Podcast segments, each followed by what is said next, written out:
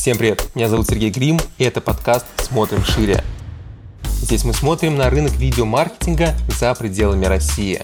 Подкаст выпускается агентством «Лава Медиа», где мы создаем и продвигаем рекламный видеоконтент.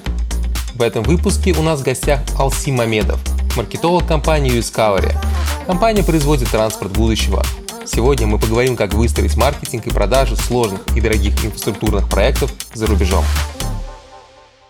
Алсим, привет! Спасибо, что согласился на запись в нашем подкасте. Расскажи, пожалуйста, для наших слушателей в целом, чем занимается компания U'Scovery, что она производит, какие зоны ответственности у тебя в этой компании? Еще раз спасибо, что пригласил на этот подкаст. Я работаю в компании U'Scovery. Офис находится в Дубае. Уже пару лет тут живу и работаю. Компания занимается... Это маркетинговый офис. Мы занимаемся продвижением определенных товаров, которые к нам приходят. Ну, мы, собственно, являемся группой, ну, то есть маркетинговым офисом, но мы входим как в группу компаний. Подскажи, пожалуйста, группа компаний, то есть очень много информации про такие футуристичные проекты, так их охарактеризовал, это такой аналог монорельса, более там, современный, как такой ядро-продукт, да, насколько могу понимать. Есть более футуристичные продукты, а-ля кольцо Ориона, то есть такой визионерский, насколько я понимаю, продукт. Над каким основным продуктом ты как маркетолог работаешь, и маркетинговая компания? Ну, смотри, на самом деле все от другого вытекает. То, что ты назвал, это кольцо Ориона, или как я его услышал, это, собственно, транспортная технология, она, как бы, грубо говоря, является частью вот этого большого проекта, да? Ну, это такой действительно... футуристичный, но достаточно воплотимый, но очень глобальный проект. И пока я думаю, что люди не совсем готовы его реализовать. Но вот эта транспортная технология, она является частью этого большого проекта. И это является и ядром, основным продуктом, который мы продвигаем в нашем офисе. Также есть... другие технологии, которые параллельно прорабатываются и продвигаются, это беспилотные летательные аппараты, это, так скажем так, линейные города, и это, не могу, ну, то есть не удобрение, но это такой жидкий биогумус с микроорганизмами, который поможет озеленять определенные участки земли, в том числе и в Эмиратах. То есть это три разных продукта, соответственно, три разные маркетинговые стратегии по их продвижению, и всеми ты, так сказать, занимаешься? Ну, в какой-то степени, да. То есть у нас есть также маркетологи и в головном офисе, естественно, но тот рынок, который мы продвигаем, на который мы ищем в Эмиратах, да, занимается... наш офис в Эмиратах, в Дубае. По логистическому проекту, правильно понимаю, как раз-таки, поправь меня, если я немножечко в терминологии путаюсь, аналог вот такой же монорельсовой дороги, да, так, замена железнодорожным перевозкам. Но... Да, да, ну в какой-то степени, конечно, это не монорельс, потому что, ну, технология немного другая. То есть, я бы назвал, вот как это, чтобы зритель себя вот так уяснил и понял. Ну, грубо говоря, берем трамвай и просто поднимаем его на второй уровень. И за счет этого мы, получается, как бы освобождаем землю под автомобильный транспорт, под там разные, не знаю, ну, то есть озеленение. Не трогаем землю, а идем по верху. Но, скорее всего, нас часто сравнивают с канатной дорогой, нежели с монорельсом, потому что у нас, да, потому что у нас, скажем так, путевая структура не настолько массивная, как в монорельсе, да, то есть ты видел, монорельс – это такая бетонная большая конструкция, но большое отличие, разница в том с канатной дорогой, что в канатной дороге сам, как бы, канат движется, да, то есть… Кабинки там, как правило, зафиксированы, движется канат. Ну и за счет этого, конечно, они проигрывают, ну, по многим параметрам, не только по тому, что у них движется канат, и он, соответственно, подвергается воздействию окружающей среды, дождь, солнце и все остальное, его надо там менять достаточно часто, если не ошибаюсь, раз в 8 лет. У нас немного другая технология, у нас получается как бы вот этот рельс, он просто фиксированный, он не двигается, а по нему движется... U-Pod, как мы его называем. И, насколько я помню, там максимальная скорость развития, которую сейчас технология обеспечивает, 150 км в час. Да, до 150. То есть это не совсем прям уж вот 150 он едет, меньше не может ехать. Mm-hmm. Но мы понимаем, что там в черте города, допустим, 150 км в час, но общественный транспорт не движется. Mm-hmm. Да, даже обычный городской автомобиль запрещено. Это очень быстро. То есть в черте города это, наверное, приемлемые 60-80 км в час. За пределами города, да, это интересно, там, допустим, между городами соединить там или аэропорт, который находится за пределами города, либо какие-то зоны, пригороды, там, зоны отдыха. Очень удобно. Тогда 150 нормально. Замена Аэроэкспрессу. А изначально, насколько я понимаю, компания из Беларуси, то есть там был простой выставочный комплекс с несколькими вариациями. Да, есть, ну, как мы их называем, Test and Certification Center. Это где проводятся испытания, сертификация на каждодневной основе там. Он в Беларуси, в Минске, и также есть в Шардже. Там движется сейчас пассажирская линия, работает, функционирует полноценно, она сертифицирована. И сейчас там идет уже финальные работы по достройке грузопассажирской линии на 2,5 километра. А правильно я понимаю, то есть вы решили финально релоцироваться в Дубай? Да я бы не сказал так. То есть головной офис, он все равно находится в Минске, и производство там. Просто это дополнительный, скажем так... Рынок сбыта? Центр, рынок, да.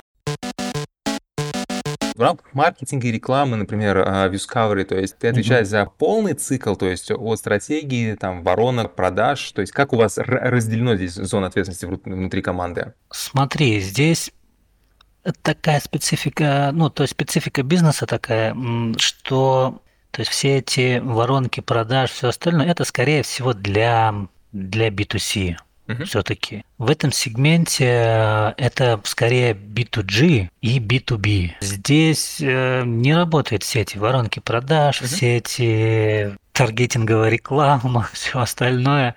Здесь работают связи, контакты, но мы находим эти контакты посредством там выставок и разными способами. Ага. Мы находим эти контакты, но это точно не из сферы вот этих вот розничных маркетинговых инструментов, там, воронки продаж, сайты, лиды и все остальное. Это немного другое. В моей части работы сейчас на данный момент это презентации.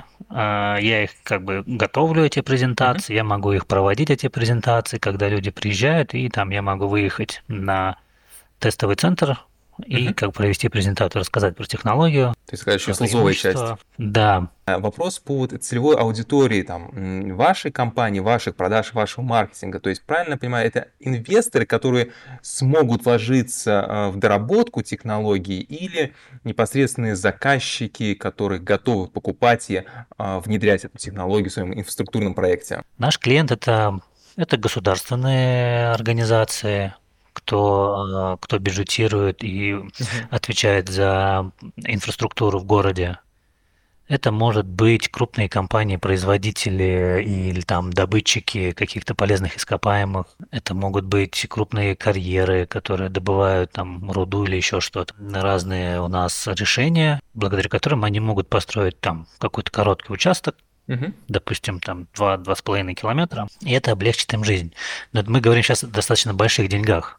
То есть мелкий бизнес, он, естественно, не пойдет таким путем. Для него проще будет использовать текущую инфраструктуру и там купить траки или еще что-то. Окей, когда вы работаете с такими клиентами, какие барьеры приходится обрабатывать вот как маркетологу? Скепсис, наверное, со стороны.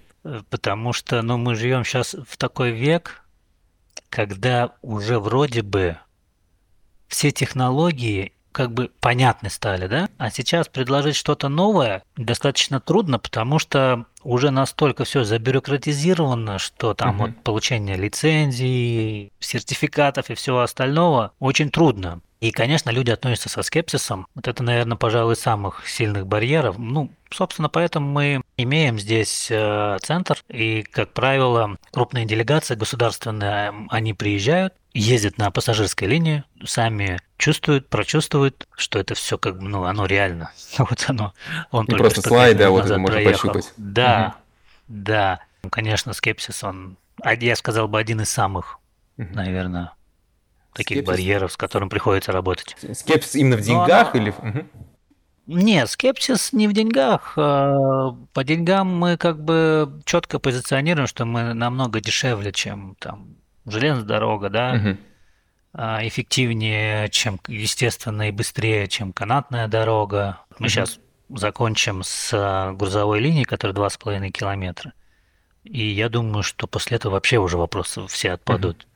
То есть, грубо говоря, вот эту грузопассажирскую линию можно ее просто масштабировать. То есть она вот сейчас 2,5 километра. Там я буквально думаю, сейчас месяцев 1-2 пройдет, она уже запустится. И, грубо говоря, когда человек хочет построить себе там 10 километров или 8 километров, мы просто говорим, что мы масштабируем вот эти 2,5 километра. Вот она.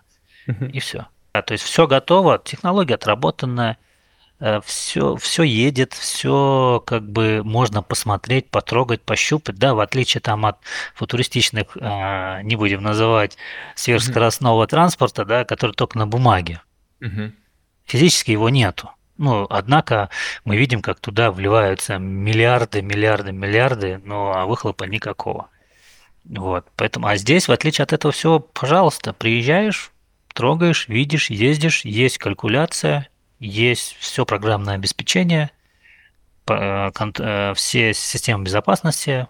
То есть такая уже... То есть это же не первый год, понимаешь? И вот нужен первый клиент, который... И, скорее всего, это будет бизнесмен крупный, потому что с государственными работать там, ну, бюрократизация очень сильная. То есть чиновнику никакой риск ему не нужен.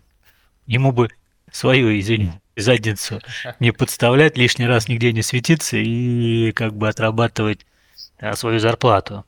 Я верю, что это будет частный клиент, очень крупный. А, вот, соответственно, грузовая линия, которая на 2 километра, это, получается, частный клиент. Ты имеешь в виду сейчас? Да, вот который достраивается, который первый клиент. Нет, это в тестовом центре все строится. А, в тестовом центре. Да. Окей. Можно сказать... что ваш маркетинг сводится к аккаунт-бейст маркетингу, то есть направлен на одного человека, там, на одну узкую группу лиц, и вокруг них вся эта коммуникация выстраивается. Да, очень узкий круг лиц. Люди, которые decision-makers, они как бы их по пальцам пересчитать одной руки, мне кажется, действительно decision-makers. Очень много людей, которые любят просто посотрясать воздух. Нужно, конечно, принимать решение, работаем дальше с ними или не работаем, потому что это трата времени. Среди этой толпы не бывает трудно увидеть человека, который действительно заинтересован. Ну, это у всех такая проблема в маркетинге. А как список вот этих людей вы составляете? То есть это условно открываем Forbes и погнали? То есть как у вас это работает? Нет, конечно, это не так работает. Конечно, у нас есть такие люди, как агенты, которые на местах, ну, они не на зарплате, они как бы работают на продвижение, которые могут на местах, там, в каких-то государствах, странах знать определенный круг людей. Они могут выходить там уже на каких-то крупных частных компаний или каких-то крупных лиц, и, соответственно, потом с нами связываются, и мы продолжаем с ними работать, делать презентации, рассказывать и все остальное. И через СМИ приходят, то есть у нас есть определенные, там, приезжали... Получается, работает. То есть, связи. То есть у нас и директор наш, он здесь давно очень живет, уже там 25 лет, если не ошибаюсь. То есть достаточно так знает широкий круг людей. То есть получается, если говорить про такие каналы продаж, то есть агентская схема, пиар, личный нетворк топ-менеджмента, что больше лидов дает? На выставках, вот я проводил уже там пару выставок в Абу-Даби, и могу сказать, что, допустим, очень много контактов приходит с выставок, да, там, и какие-то государственные организации проходят на эти, ну, то есть, как гости приходят на эту выставку, подходят там, мы им рассказываем, назначаем встречу, они могут приехать. В лидогенерации, да, бывает квалификация лида, да, то есть ваш, не ваш. Как у вас здесь вот такая фильтрация строится? По общению, конечно, там очень много людей, которые, ну, просто вот любопытно. Они пришли там, туристы там, я не знаю. Кстати, за прошлый год было очень много русских на выставках здесь, русскоговорящих. Ты начинаешь разговаривать, объяснять, уточняешь у человека, кем он является, там, визитная карточка. Если ты, как бы, ну, я вижу, что там либо это какая-то госструктура крупная, либо это какая-то крупная компания, ты их фиксируешь и потом с ними работаешь после выставки. Приглашаешь в центр, отправляешь маркетинговые материалы, приглашаешь в офис. Если человек, понятно, что он просто пришел посмотреть, либо наоборот, предложить что-то свое, а так бывает на выставках. Кто работал на выставках, знает, что туда приходят люди просто раздавать еще свои визитки. Я там производитель, и он раскидывает эти визитки. Когда у них появился интерес, они приехали на презентацию, убедили, что это реальность, что на это можно прокатиться, пощупать и так далее. Какой, то есть, следующий шаг обычно? Это просчет, это там сметирование, например, сравнение проектов? Да, ну, в зависимости от того, насколько большая величина, ну, то есть, как кто приехал, бывает так, что, допустим, из госструктуры там менеджер какой-то, да, ну, достаточно крупный, может приехать, удостовериться, потом уехать и уже работать там в той стране, где он, собственно, является, вот откуда он, собственно, приехал в Эмираты на выставку. И, соответственно, он там уже начинает работать именно по предложению. Либо он может потом назначить встречу в своей стране, чтобы уже с нашей компанией приехали люди, либо это специалисты, инженеры, либо это дополнительная презентация на месте. После того, как человек увидел, он приехал туда, там рассказал, там тоже хотят увидеть. То есть, ну, это достаточно долгое время занимает? Наверное, полгода где-то в среднем люди принимают решение. Либо мы доходим за этот промежуток времени до человека, который действительно decision-maker.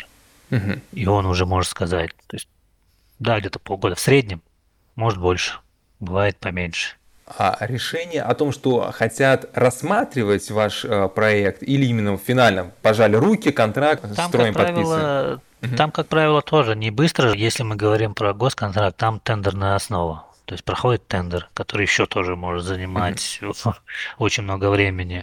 Есть у нас кейсы, которые сейчас уже достаточно таком на хорошем уровне финализации. Я не буду их называть, потому что это конфиденциально. Эх, был бы эксклюзив. Я не могу, к сожалению. Я понимаю. Вот, где проходят тендеры, да, и выбираются от других производителей вот, транспортной технологии. Прошло год, полгода, мы дошли до этого этапа, и вот там сейчас этап. Он уже, конечно, близкий, но внутри страны еще есть определенные бюрократические механизмы, которые тоже занимают время. Потому что мы говорим о больших деньгах, в принципе. Такой инфраструктурный проект, он не может быть дешевым. Да, там, если мы говорим про обычную асфальтную дорогу, там в Эмиратах это обычно двухполосная дорога, 1 километр стоит от...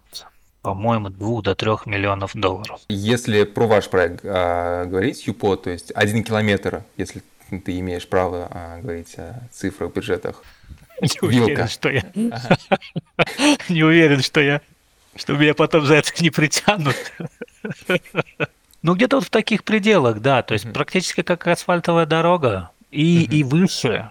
Потому что это зависит от пассажиропотока, от грузоподъемности, от расстояния, от дистанции постройки. Там, если кто-то километр хочет построить и провозить там огромные грузы или большой пассажиропоток, естественно, сам комплекс будет больше. У вас есть сегментация, то есть по странам, фокус на страны именно в продажах, или вы отталкиваетесь, в принципе, от так, спроса на выставках по агентской, там, точнее, пиару? Да. Есть, выделяются лидеры, кто вот больше интересуется? Нет, я бы никого бы не выделял, где есть интерес, с теми работаем. Вы отталкиваетесь от обратного, вы понимаете, что в какой стране готовится большой логистический инфраструктурный проект, и сами выходите на ЛПРов для, чтобы заменить, не знаю, ЖД на ваш проект и пытаетесь, так сказать, лоббировать. Конечно, то есть мы анализируем рынок, смотрим, где какие крупные проекты, допустим, вот в Саудовской Аравии встречались с человеком, который тоже decision-maker по проекту, который они строят, линию, этот город, линия. Может быть, слышал такой проект? Да. Вот. Как-то The Line, по-моему, называется. Это непросто, потому что таким людям не пробиться. И это было очень трудно к такому человеку попасть в прошлом году на выставке, кстати. То есть нет такого, что открыли линзинг, Sales Navigator, анализировали, кто в правительстве Италии работает, отвечает за логистику, за инфраструктуру, все, и пишем министру. Но это же не сработает. То есть человек нужен, который к самому министру напрямую вряд ли кому-то удастся пробиться, не имея лоббистов определенных в его кругах или через 4-5 рукопожатий. То есть, когда я вначале пришел, у меня было понимание и какая-то, ту стратегию, которую я хотел тут применить, допустим, в каких-то научно-популярных публикациях, рассказывать про технологию. Есть очень много интернет-площадок, которые, в принципе, потом сами начали выходить. Когда у нас вышел ролик на CNN, рассказал про нас, ты не представляешь, сколько было отклика и резонанса на телевидении на американском. Wow. У меня был такой портал, который находил в интернете видео упоминания о нас. И там CBS, столько этих американских каналов, просто как взрыв информационной бомбы произошел, И я, в общем-то, потом искал я не помню, как этот сервис назывался, давно с ними работал. Он помогал мне находить видеоупоминания о нас, и я их скачивал, и, соответственно, с ними работал потом в социальных сетях. Это была случайность или целенаправленно вы как-то со СМИ CNN-овскими поработали? Я только-только пришел в эту компанию и не совсем понимаю, как они к нам пришли. Я думаю, что их пригласили, потому что местное шарджинское телевидение также рассказывало про это. И, наверное, как-то они решили тоже про нас рассказать. Это был достаточно короткий ролик, то есть такой, не могу сказать, что это прям цельный репортаж или что-то такое. Когда вы нашумели с CNN и в американском эфире, был у вас, я не знаю, поток на почте писем «Guys, I'm from Washington, D.C. I want to build this railway». Были компании американские, которые к нам пришли, с которыми мы работали. Государственные даже были. По-моему, точно могу сказать, что 2-3 компании, с которыми я имел дело, мы им просчитывали и строили проект. Название сейчас я не вспомню. Но было и в Калифорнии, и на какой-то авиабазе был проект. Они хотели, очень большая территория, хотели, чтобы сотрудники компании быстро передвигались по комплексу. Заказа нету от них. Там потом Илон Маск пришел со своим проектом, я помню, в Калифорнию. Он там предложил какой-то совершенно безумный проект, как нам рассказали, что он предложил прорыть тоннель и в этом тоннеле пустить Тесла на автопилоте. То есть сделал такой... это громкая история, он прям в городах предлагал это делать. Да, то есть, там он предложил именно под землей. Но, на мой взгляд, совершенно бредовая идея. Как оказалось, в том проекте мы конкурировали. Не знаю, чем все закончилось. Может быть, он и построил там тоннель, но хотя бы, наверное, об этом бы говорили. Получается, 3 просчета, 3 разные компании. Это по Америке после той информационной шумихи. Входящих запросов просто на познакомиться, на получение маркетинговых презентаций. То есть, это десятки, сотни. Ну, были. Не сотни, наверное, но десятки точно были. По поводу всяких лидов, которые... Давайте знакомиться, я такой-то ведь. Как правило, это люди, которым просто любопытно и интересно. Конечно, мы с ними стараемся работать, как бы нет такого, что кого-то игнорируем, но понятное дело, что это как бы трата времени. Ну, я понимаю, на позиции селза тоже нельзя там на всех условно забивать, ну, потому что ресурсы, вдруг кто-то там... Но здесь как бы здесь очень сложная как бы такая дилемма получается. И если на всех со всеми работать, то можно упустить кого-то, и также нельзя никого игнорировать, потому что мало ли среди этих людей есть... Либо decision maker, либо тот, кто знает decision maker. Скажи, пожалуйста, а являются ли белорусские корни проекта сейчас какой-то проблемой в общении с зарубежными клиентами? Нет, я, по крайней мере, когда с Соединенными Штатами работали, тогда была немного другая ситуация. Сейчас уже, конечно, таких нету клиентов, поэтому не могу ничего сказать. Но в целом, когда работаем там с Латинской Америкой, там, с Индией, с Африкой, никаких проблем нету. То есть повестка политическая здесь... С точки зрения технологий она не мешает. Мы особо с Европой-то и не работаем. Может быть, и поэтому тоже. Ну, то есть нужно понимать риски, вкладывать ресурсы на развитие и все остальное в зоне, где могут с легкостью все заблокировать, ну, наверное, неразумно. А мы понимаем, что, скорее всего, оно так и будет сейчас с еврозоной. А всем остальным им важно, чтобы была технология, да. Ты упоминал, что при продаже вы четко идете по цифрам, не рисуете там картину прекрасного будущего и так далее. Не, ну рисуем. Все-таки рисуете. Рисуем, ну, конечно, картина красивая должна быть, как обертка у конфетки, но это как бы дополнение к действительно важным и стратегическим данным. Вот. Но, опять же, презентация общая и, допустим, префизибилити стадии, физибилити стадия – это совсем другая история. Физибилити стадия – это все очень серьезно.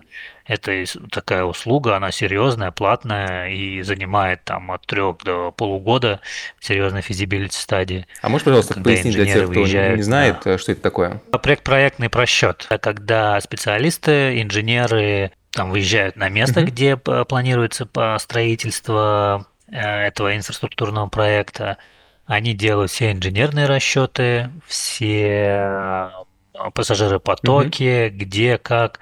То есть такая очень большая серьезная работа, собирается такой вот такой документ, где как отчет о реализации вот этого проекта. То есть полный отчет. Готовится он, опять же, долго, от 3 до полугода. И вторая стадия?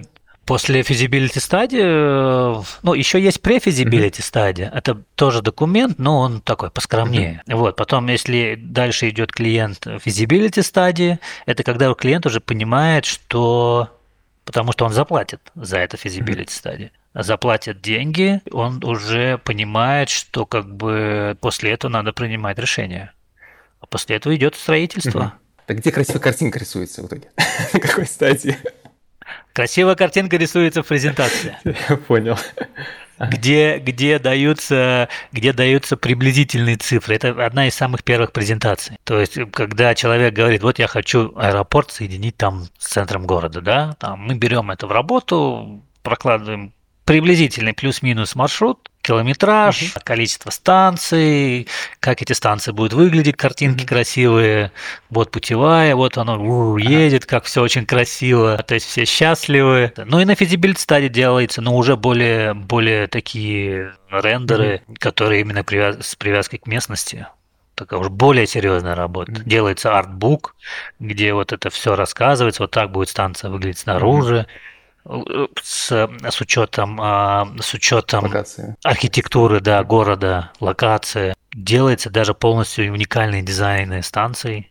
Вот, если там здания рядом, какие-то специфические здания находятся с определенным дизайном. У нас очень мощные архитекторы и дизайнеры в головном офисе, дизайнеры, которые делают прекрасные маркетинговые материалы, рендеры. Супер. То есть...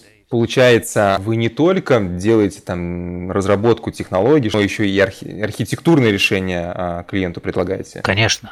Могу сказать, что у нас в головном офисе в Минске одни из самых сильных архитекторов и дизайнеров сидят. Ну, по городу, а может даже и по стране. То есть они, насколько я знаю, помимо вот этих работ еще на аутсорс выполняют архитектурные, инженерные там разработки и дизайны.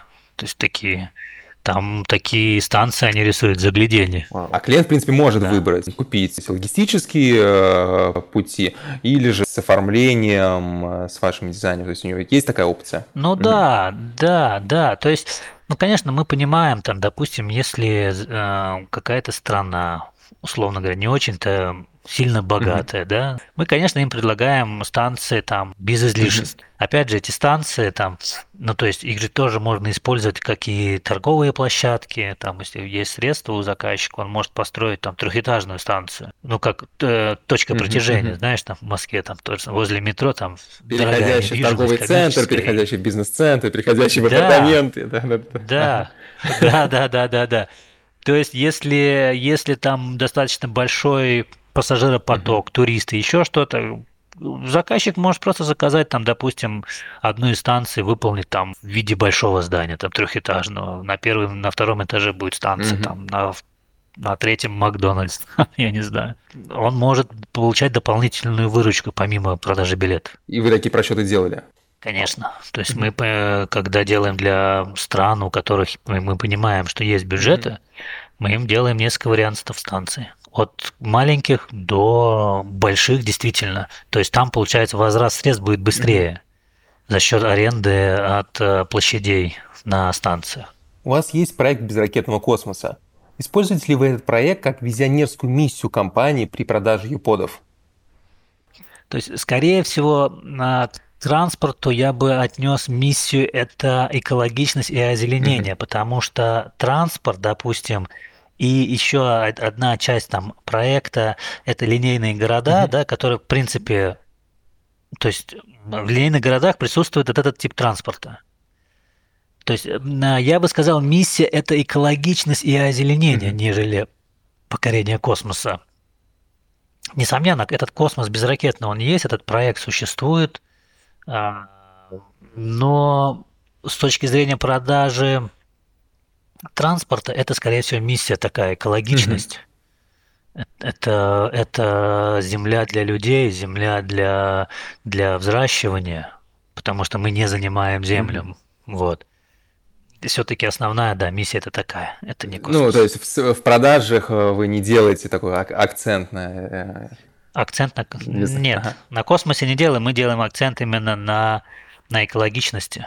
И там получается, да, то есть и энергоэффективность, она выше, потому что, требует меньше энергии на, собственно, движение транспорта, да, и то, что землю можно использовать под транспортом, под нужды человека, и сами станции, получается, там одна из концепций есть то, что где мы строим станции, мы почву переносим на крышу этой станции. Wow. То есть вообще не происходит перекрытие и утилизация грунта, почвенного слоя. У тебя какие сейчас челленджи как маркетолог этого проекта? У меня ближайшие 2 челленджа – это 2 выставки. Я и люблю, и ненавижу это. Я понимаю. Я помню, в Москве тоже в Москве любил, отвечал за организацию выставок. С одной стороны, тяжело, с другой стороны, очень интересно. Здесь также. Здесь своя специфика, конечно, она отличается с точки зрения организации. Допустим, был вопрос, хотим привести туда на выставку, на стенд, наш этот U-Pod, большой. Вот, и когда мне сказали, когда у нас есть контрагенты, которые этим занимались и занимаются, и имеют опыт, мне сказали, извините, у нас только свой контрагент имеет право это делать. Если мы там, если я не ошибаюсь, первая цена была чуть ли не $5000, Wow. Они нам в итоге сделали скидку. Сейчас российский бизнес такой. Из России. Российский бизнес скажет, навязывает своего субподрядчика, все знакомо. Такие интересные моменты. В любом случае, это все работа, и оно все как бы, получая опыт, поэтому я как бы люблю, я люблю с людьми еще работать, у меня есть такое.